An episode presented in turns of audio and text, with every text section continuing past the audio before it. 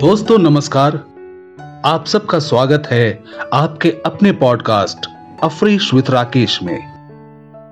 आज मैं आप सबको सुनाऊँगा डॉक्टर अनुज प्रभात की लिखी हुई कहानी, गर्ल्स प्लीज़। नाना, कहानी सिर्फ़ लड़कियों के सुनने की नहीं है। सभी सुन सकते हैं, पूरे परिवार के साथ सुन सकते हैं। तो लीजिए पेश है डॉक्टर अनुज प्रभात की कहानी, गर्ल्स प्लीज़। न हँसी, न कोई आवाज़, न बच्चों का शोरगुल। ये कैसे संभव है? खासकर थोड़ा ज़ोर से बोलना, ठहाका लगाना भवेश का मेरे लिए आश्चर्य सा था। इसलिए कि बिन्नी के घर से आती आवाजों की आदि जो हो चुकी थी, इन दिनों खामोशी सी थी और जब मैं बालकनी से झांकने की कोशिश करती तो बिन्नी भी नज़र नहीं आती। सवाल मन में मत रहा था। और जब किसी सवाल के प्रति मन अधीर हो तो जवाब जानने के लिए बेचैन हो उठता है। पर जाने तो कैसे? किसी के व्यक्तिगत जीवन में झांकना कहीं से भी उचित नहीं था। लेकिन इस उत्सुक मन को कैसे समझाएँ? आखिर एक दिन अवसर मिल ही गया, जब वो सब्ज़ी लेने नीचे आई। मैंने देखा, अब भी वो खामोश है। उसकी खामोशी मुझे खली और मैंने सब्ज़ी लेकर लौटते वक्त उसकी बाह पकड़ ली। वो चौंक उठी। उसने प्रश्न भरी नज़रों से मेरी ओर देखा। मैंने कहा, बिन्नी, आज मैं तुम्हारे हाथ की चाय पीना चाहती हूँ। बैल्कनी से तुम्हारी चाय की प्रशंसा कई बार तुम्हारे पति के मुँह से सुन चुकी हूँ। चलिए। वो केवल इतना ही बोली। मैंने भी अवसर गंवाना उचित न समझा और उसके साथ हो ली जब उसके ड्राइंग रूम में पहुँची तो सजावट को देख बिन्नी के कुशल गृहिणी होने का एहसास भी हुआ। सब कुछ सजा सजाया, साफ़ सुथरा। वो बोली, बैठिए, मैं चाय लेकर आती हूँ। वो चाय बनाने चली गई। मैं सोफे पर बैठकर, टेबल पर रखे, नारी अस्मिता हिंदी मैगजीन के पन्ने उलटने लगी, लेकिन पढ़ नहीं पाई। मन के कोने में छिपी उसकी अंतरंग स्थिति को जानने की उत्सुकता बार बार ताक झाँक करने को प्रेरित कर रहा था। मैं उठ खड़ी हुई और उसके किचन की ओर बढ़ चली। बढ़ते हुए मैंने उसके बेडरूम की ओर भी देखा। जिसका दरवाज़ा खुला था। सुंदर सी चादर बेड पर सटा हुआ एक छोटा टेबल टेबल पर एक टेबल लैंप और फिर बेड के बाई और ड्रेसिंग टेबल, सभी कुछ सलीके से। ये नारी का कौतूहल होता है घरेलू रहन सहन देखने का, और मैं भी नारी ही थी। मैं आगे बढ़ गई। मुझे आते देख वो बोल उठी, आप क्यों चली आई? मैं तो आ ही रही थी। देख रही थी कि तुम कितनी अच्छी गृहिणी हो। इस बार वो मुस्कुराई। बोली, चाय के साथ कुछ लेंगी क्या? नहीं नहीं, कुछ नहीं चाहिए। हम वापस ड्राइंग रूम में आ गए। चाय की चुस्की के साथ मैंने पूछा, भवेश जी कहीं बाहर गए हैं क्या? उनकी आवाज़ें सुनाई नहीं देती इन दिनों? नहीं, वे यही हैं। ऑफ़िस का लोड कुछ ज़्यादा हो गया है आजकल। सच बोल रही हो या कोई और बात है? देखो बिन्नी, मैं भी औरत हूँ। किसी के घरेलू वातावरण को देख पति पत्नी के रिश्ते में आई अनबन का अंदाज़ा लग ही जाता है। सच तो ये है कि इधर कई दिन से नोटिस कर रही हूँ, घर का माहौल पहले जैसा नहीं है। न भवेश जी का ठहाका और न तुम्हारी खिलखिलाहट। जब भी आती है तो बच्चों को डांटने की आवाज़। कभी तुम तो कभी भवेश जी। ऐसे में बच्चों पर बुरा प्रभाव पड़ सकता है। मैं तो यही कहूँगी कि यदि कोई बात है तो मुझसे शेयर कर सकती हो। मैं तुम्हारी बड़ी बहन जैसी हूँ। पड़ोस में रहने से क्या कोई रिश्ता नहीं बन सकता? उसकी आँखें भर आई। करीब जाकर मैं उसकी पीठ सहलाने लगी। सांत्वना और मिठास मन के भीतर की कड़वाहट को बाहर ला देती है। वो भी भावुक हो चली। जो बाँध था वो टूटकर फव्वारा बन गया। उसने बतलाया उसकी गृहस्थी वैसे तो खुशहाल है, लेकिन आर्थिक तंगी सदा बनी रहती है। बच्चों का स्कूल, ट्यूशन आदि के साथ साथ कई ऐसे आवश्यक व्यय हैं जो समय पर पूरे नहीं हो पाते, जिसका प्रभाव बच्चों पर मनोवैज्ञानिक रूप से पड़ता है। इसलिए मैं स्वयं जॉब करना चाहती हूँ। जॉब के लिए कई बार आवेदन किए। बड़ी मुश्किल से एक कंपनी का ऑफ़र मिला है, लेकिन वो है कि मान ही नहीं रहे हैं। उल्टे मेरी खुशखबरी पर आग बबूला हो उठे। बात बढ़ती गई और गुस्से में मुझ पर हाथ भी उठा डाला।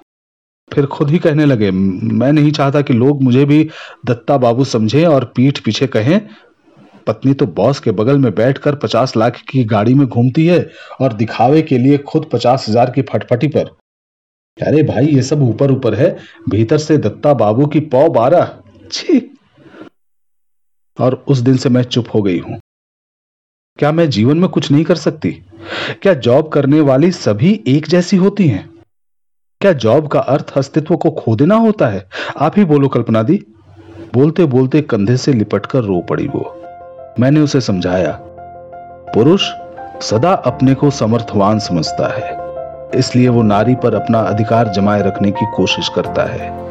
लेकिन तुम्हारी समस्या संशय में समाहित एक डर है जिसे मैं भविष्य में देख रही हूँ।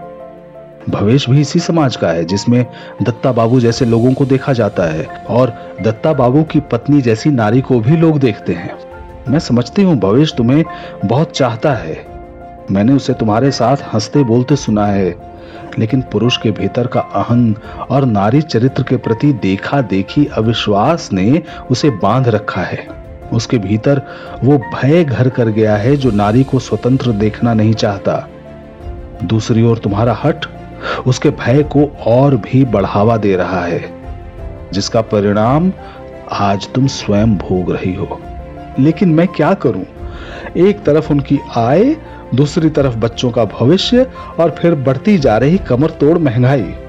ऐसे में क्या दोनों को कदम से कदम मिलाकर नहीं चलना चाहिए? चलना चाहिए। क्यों नहीं चलना चाहिए?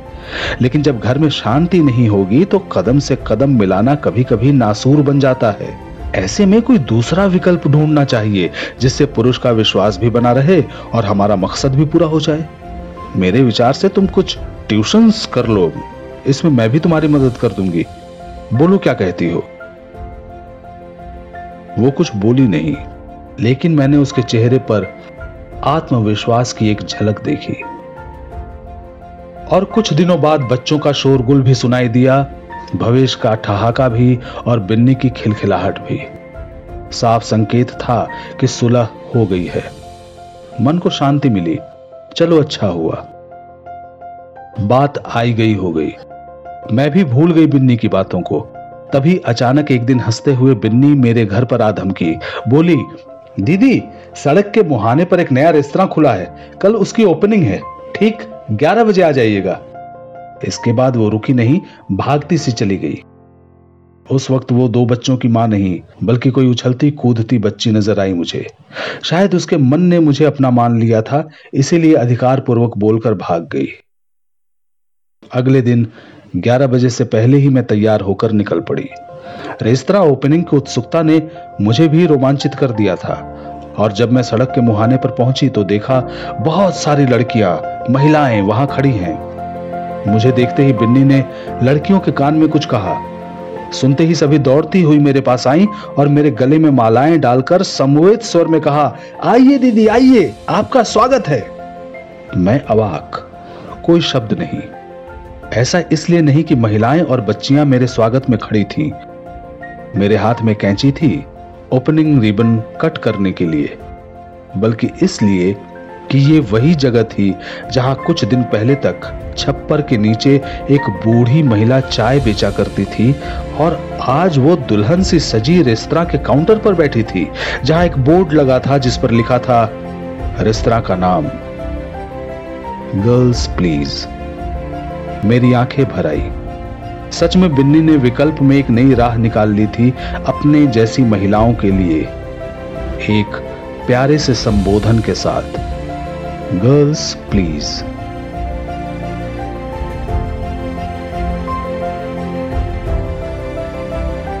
तो दोस्तों, ये कहानी आपको कैसी लगी? आप चाहें तो मुझे बता सकते हैं। मेरे सोशल मीडिया के साथ कनेक्ट करके फेसबुक ट्विटर या इंस्टाग्राम पे। अगले एपिसोड में फिर से एक नई कहानी के साथ, आपके साथ फिर मुलाकात होगी। तब तक के लिए नमस्कार।